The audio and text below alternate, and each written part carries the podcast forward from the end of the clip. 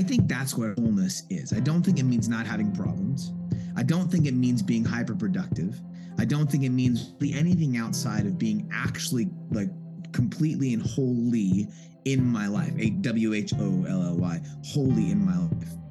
I think that's what being whole means. And that comes from a place of knowing that I'm actually loved rather than useful or successful or even well rested.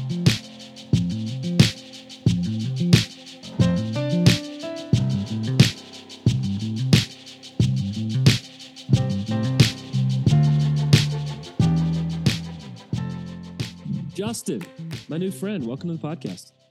Hey man, good to see you. you too. I, I, do have to confess, like I, am in a mountain cabin right now. I'm next to a crackling fire, so I'm feeling a little reflective today. So you need to kind of speed me up in the conversation. So so pumped to talk today, man. So so many of the kind of frequencies of our heart beat in similar ways. Um, so excited for your new message, but um, this is a message you've been living out for years before, right? You're just kind of formalizing it in yeah. a book right now. Well, that's the hope, right? Like you and I'll share this, this sentiment. Like it's one thing to be able to like sit down and write a book and then like figure out like what I mean by that. Not that cats don't do that. It's just not my jam. Like I try to, if I'm going to put something in the world, I will have, I'll say it in a couple ways. Like I'll road test it for a long time. So a lot of these stories are stories, they're like 15 stories in the book. And they're stories that I've told, not because they're entertaining, but because I'm, I'm like in life with people. I'm coaching, I'm pastoring, I'm retreat leading, and I'm listening to people talk about what's happening with them and their work rest like rhythms and tensions and and these stories bubble out of those conversations. And so yeah, like it, there's like I've been working at this for a long time. A book is a way for me to pin that down. Like here's here's a moment in time where this is a conversation I've been in for gosh, like a decade and a half really intensely with people. And uh, i wanted to have a resource that i could say not as a replacement but like hey here's the stuff we've been talking about. So here's a reminder like i can't come back to town three times a year but remember that thing we talked about five years ago? Here's that story. It's uh, that's what I do with books, man. It's like I try to capture that moment in time when stuff I know has been working for people in their own lives needs a place more permanently. I think that's a good use for books. That's good. That's those are my favorite books to read. Tell me a story when. Tell me five stories when. How did this change somebody's yeah. life? What was that moment when you realized that this really mattered? Um, and yet it's been in you, right? It's been and you yeah. talk before we kind of catch up to to today, you've done a lot of things. Um, you know, teaching, speaking, like you say, caretaking. Um, you are a communicator in so many different facets. How have those kind of braided together for you, let's say in the last five or six years? Yeah, I just want to help. So uh, that that's really it. Like I want to help people. Uh, I want to I want to love well. I want to help people, and uh, and my whatever ways I can do that in different seasons, I'm going to do that. So for for a season, and you and I share this season. For a season, being a pastor in a local church was one of the primary ways I could do that. Um, that's not this season. And so, like I did, I pastored a church for or helped pastor a church for a long time. And that was that season, and it was helpful in that particular way. It wouldn't be helpful right now for me and for the people I'm trying to help if I was the pastor of a local church. I can be more helpful as a retreat leader, a spiritual director, a coach, and an author. And so that's what I'm doing. Yeah. So what really binds it all together, really since I've become more conscious of the the actual call in my life is help. Am I helping people? Because I can make stuff and make it interesting, make it cool, make it funny, whatever. Like that's fine. But entertaining is like the worst kind of boring. because it's like at some point when it's no longer entertaining, then it's just worthless. Whereas, like, if it's actually helpful, then if it's entertaining, great. But then when it stops being entertaining, it's still helpful. Uh, so I like helpfulness is really the thread that holds it all together. Mm, that's good. So well said, man. I feel the same way. And part of that is calling, right? Like the heart of vocation, at the heart of that is yes. purpose, the fulfillment that I can tell you live from and within.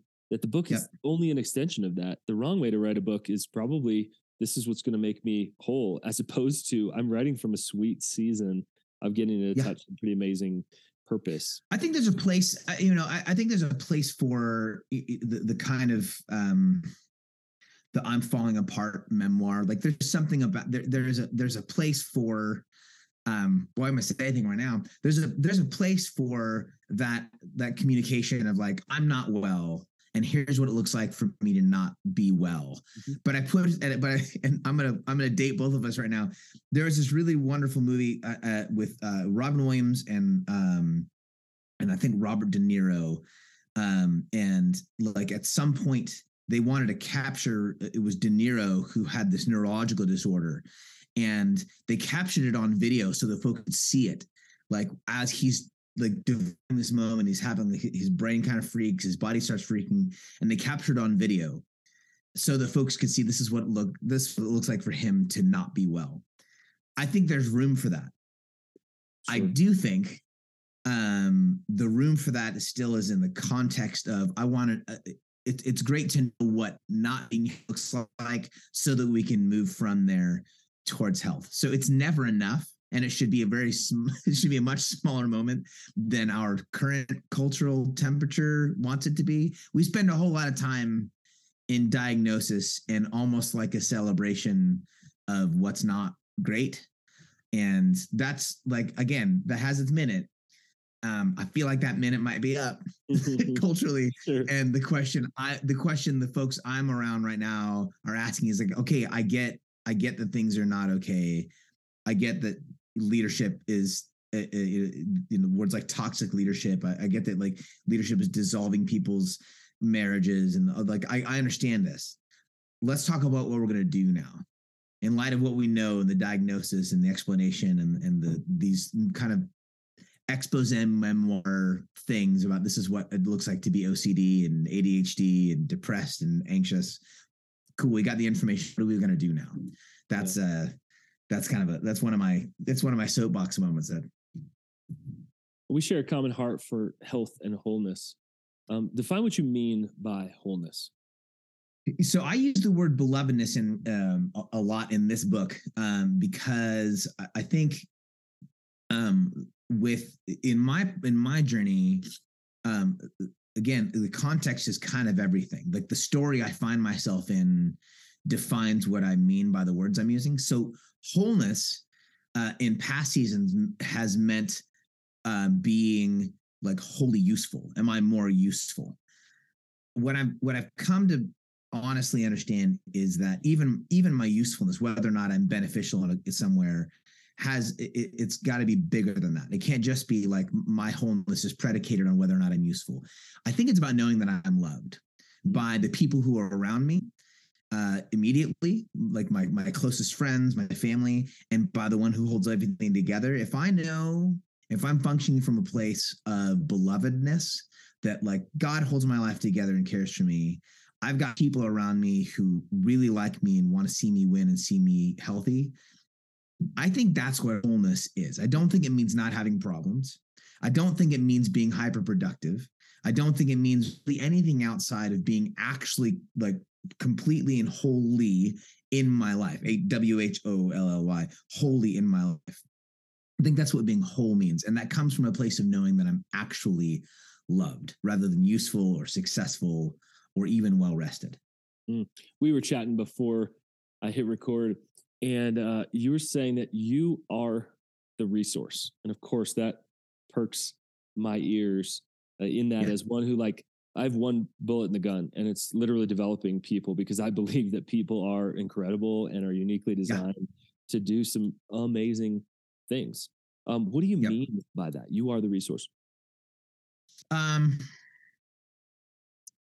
you're the gift you're giving. Um, you're the thing that matters. So, two folks can walk into, and you know these stories, man. Two folks can walk into a room, two teams can walk into a room with really basically the same idea and pitch that idea to uh, a populace, to a city, uh, you know, to a CEO. And the difference between yes and no is going to be the people on the other side of the idea. Can you make that idea happen? So great ideas are wonderful.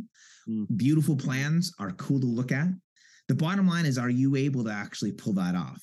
Mm. that comes from a that comes from a, like a more rooted identity posture that like i am act it's not just my idea it's that this is the thing that's that's actually in me and i can make it happen because it's actually in my skin to do anytime i offer myself uh you know whether in the past it's been like a, as a pastor or as an author when i've done it poorly i really banked on the idea being great or or like it's clever when I've done it well, it's a thing that I'm inhabiting. It's a, and I'm offering myself, and I know the difference because I wa- I watched the fruit born over the long haul. I'll be 50 this year, so I'm old enough to know at least this: the fruit born in any great work of art or business is born in a relationship.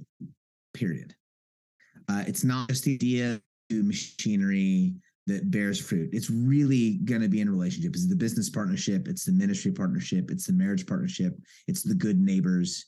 Great fruit in life is born in relationship. So the ideas end up being like connection points between persons who are in relationship and they're just offering themselves to one another. Mm. So good, man. So much there. Um, would you consider yourself a poet, Justin? I can uh no uh I I write poetry uh at times. Um I'm I practice poetry. um I wouldn't yeah, you know it's like this like there's a drum set right there. Uh, and I can play that. I'm not going to call myself a drummer because I know cats who are drummers. And if I called myself a drummer, they'd be like, yeah, and you can do it. Um, it's thing. It's a tool in in my tool belt uh, Gregory Orr is a poet. Scott Cairns is a poet. Uh, you know, like those folks who like that's that's the thing that they do that if they didn't do, they would feel out of place in the world.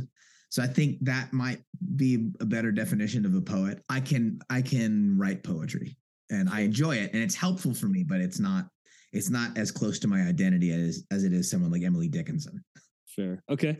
Well, let's dive down on that then um, out of your belovedness, out of your wholeness, um, serving in your skin, helping others, um, what can you not do that's so close to you? You can't not do that.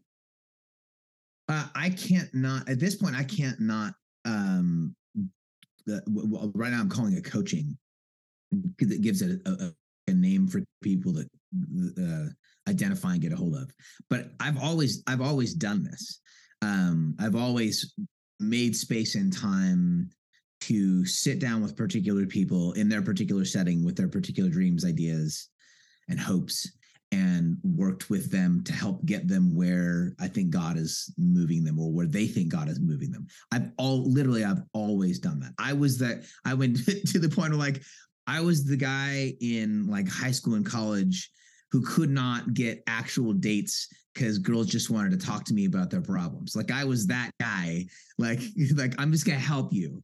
Um, like it's always been in my skin to actually just help. So when you know when we started the church in you know 98 99 we you know we did the thing with sunday gatherings but we really quickly um the, the word we use is like we we didn't devalue, but we we de-emphasized our programming so that we could just spend as much possible time as we could in really really small circles of people and have actual conversations about what's going on in particular people's lives. And so we stayed real small as a as a church body because we were doing the thing of we, we were listening to one another and as pastors like we spent almost all of our time just talking with folks. So like I've, I've always done that. So even when I write books, like I said a minute ago, like these are books that are born out of conversations I've had with people and and I've heard myself tell these stories a bunch. Mm-hmm. I can't see myself not trying to coach, trying to help yeah. uh, people get where God is taking them. That's the thing I can't see myself not doing. So rare that somebody finds that, which is sad, but it's so rare that somebody gets to that spot. And I feel in really similar yeah. way in space and just the gratitude that I sense yeah. you inside of that. Like I can't believe that I get to be part of this. Oh man. I mean, and and you know, like I do, you get there you get there by trying a bunch of stuff. You get there by thinking you know you're in the right place. There's that, you know, and not everyone loved the show, but there's some great moments from the show. There's that great West Wing moment um, 90s political shows, really well written. Um, but the guy who plays um, the president's chief of staff, they're having a bad day in the office, maybe bad week or month. And he said he hits them with this thing. He says, "Listen, if we're going to be hitting walls, like everything, everything they're doing seems to not be working. Like it's like this is not going right. We're not cracking this deal. These people aren't letting us in the door." So he says, he goes, "Is if we're going to be hitting walls, I want us hitting them full steam ahead." And like part of how part of the the thankfulness I, I live in with regards to like getting to do what I do is that I've failed super hard at step with places like I, th- I thought I was supposed to be doing this. Mm. And or I came to the end of a season for something and didn't recognize it was the end of the season and try and you know this too like tried to push beyond like the the season and like that stuff hurts so you mm-hmm. having to go through that having to actually hit walls to try things that aren't going to work to, to do things that you think are actually in your guts actually aren't on the other side of all that stuff then like actually having that sense of call and connectedness to your work feels really, really good. All that to say, when you're stupid and have tons of energy in your 20s, try everything. And and don't and don't bank on winning. Just put it all on the table and drive as hard as you can because you're gonna hit walls. And if you're gonna hit walls, hit them going full steam ahead so that you can't say, well, it didn't work out because I didn't try. Like, no, no, no. You should know that you tried and then you should have the humility to say, I tried, I gave that my best. There must be something else. How do I rethink this? It's so good. It's such good advice because you can't hone what you haven't tried, what you haven't seen. Maybe it is 100%. incredible. Maybe it's just okay. Maybe it's a B minus, and there's something that clicks in you at at an A level. All right, Justin, if, if you were gonna, you're gathered here in this cabin and we give you two minutes and we say, all right, man, you, you only got a minute and 59 seconds to sum up the message of this book. Like what do you really really really want us to go home with? We never graduate from uh from loving and being loved. Mm. like it really is you know it, it, really life really ultimately is that simple. Um are you loving people and are you being loved as you do so mm. there there is no level up from there there are levels down from there lots of them, but there's no there's no level up from there. And the metrics we often use to evaluate success miss belovedness because we we we measure success whether it's numerical or whether it's you know in any other way but like am i experiencing joy in my work do i like who i am in doing what i'm doing are the people around me actually happier and more filled and do i sense an actual like depth of joy and pleasure in watching them flourish. Mm. Like those are real life metrics that are actually rooted in belovedness because we never graduate ever from loving people and being loved and life being entirely and completely about that. Mm. There's a phrase I say a lot who you are matters more than what you do. Um, yeah. What would you add to that? Um, how would you make that sound more beautiful, perhaps even more poetic if you were going to throw a poetic rhyme to it? sure who you are is manifest in what you do mm. um it's it come it's it is a it is it, it's manifest in what you do and and and what you do is an exercise of and a celebration of who you are that part of the part of being uh, part of a, a, great life is finding yourself really well used and really well like well spent. Being well rested has a deep, deep, deep value. Being really well spent also has a really deep value. And so, what I do as an exploration of, uh, as uh, as an um, expression of who I am, uh, is even better than saying like, "Wow, I'm more than just what I do." No, you are more than just what you do. But boy, I want you to see me in my work. I don't want you to just. I don't want you to just you know receive the work like some sort of service like it's a like it's just this thing i'm offering you no i want you to see and experience me in my work because i'm the gift that god gave my world and that's why i do what i do mm.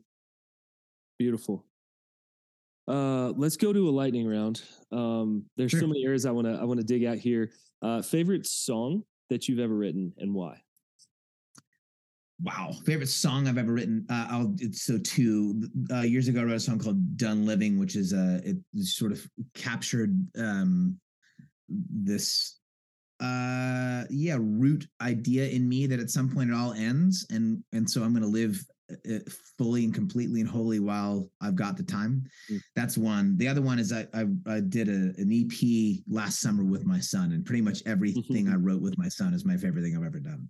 Love it. Uh a piece of advice you've been given that you've never forgotten? Make friends um instead of clients mm. uh, and uh, give away more than you think you can, and then trust what happens on the other side of it. Mm. A movie that moves you. The movie Magnolia, every time, the matter of interconnectedness, the tragedy, like the the the slog of human relationship, and these like glimpses of beauty and mystery in between, it just it shakes me every single time. If TED called you, as in the TED experience and event, uh, what would you share for 12 or 14 minutes on? um, I would talk about right now. What I would do is I would talk about the fact that things that everything falls apart, hmm. that you will never make anything that lasts. Uh, and that if you were hoping to build something that lasts, you and the people you partner with will be disappointed. But uh, if instead you recognize that it is connection and, and relationship, that it is love and the kingdom of God that lasts, then you can invest in things that won't live forever um, and do so in joy. Mm. One food that you have no idea why, but you absolutely love. Peanut butter. I can't stop. I won't stop. We go through peanut. peanut like butter. I'm looking at so we like our pantry shelf is right right over there. We've got like seven jars of peanut butter. I'm gonna kill those in the next month. Easy, just crush peanut butter on the rack. I was, I was not expecting that. You got me, man. Peanut butter. Love it. I love it. Best thing. Uh, a couple more things, man. This is fun. Good, good sport on this. Somebody um, has a compliment somebody's given you that absolutely moved you to your core. You listen to me. Mm. Uh, like when I've had people say, "Hey, you paid attention, you listened to me," uh, that means a lot. I'm, you know, I, I test as an Enneagram Four. I'm the dude with a freaking microphone in his face all the time. Like I'm up front talking. It's easy in mm-hmm. honesty. If you've got the skill, you know, and the interest, it's easy to learn to talk and, and do stuff. Listening um, when I have felt most love in my life is when someone is like stopped and giving giving me their time, their attention. It's the story of Jesus walking uh, to some big important thing where some big important person's you know kid is sick and some woman that no one knows and cares about like touches him and he stops and just sits there and, and the writer of the text says that he stood there and he listened to her whole story mm-hmm dang like when does that get to happen? So when people say you listen well or you listen to me that means the world to me. All right last thing man a review you hope to get on amazon from this book.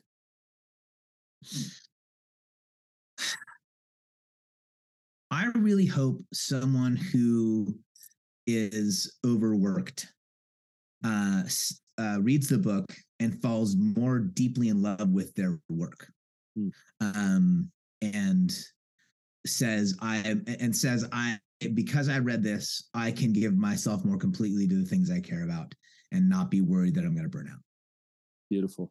Justin, my friend, thank you so much. We'll put links to all of your stuff in the show notes. Grateful for you. And I feel like I picked up a new friend over the last few weeks. Uh, and Amen, I, dude. By the way, I believe you're a poet and I'm loving your stuff online. Maybe you maybe you don't, but I'll call you Poe. At least lowercase P Poe. But grateful for you, man. Keep up your work, your inspiration. lowercase P. Keep being man. helpful and a lowercase P poet at that.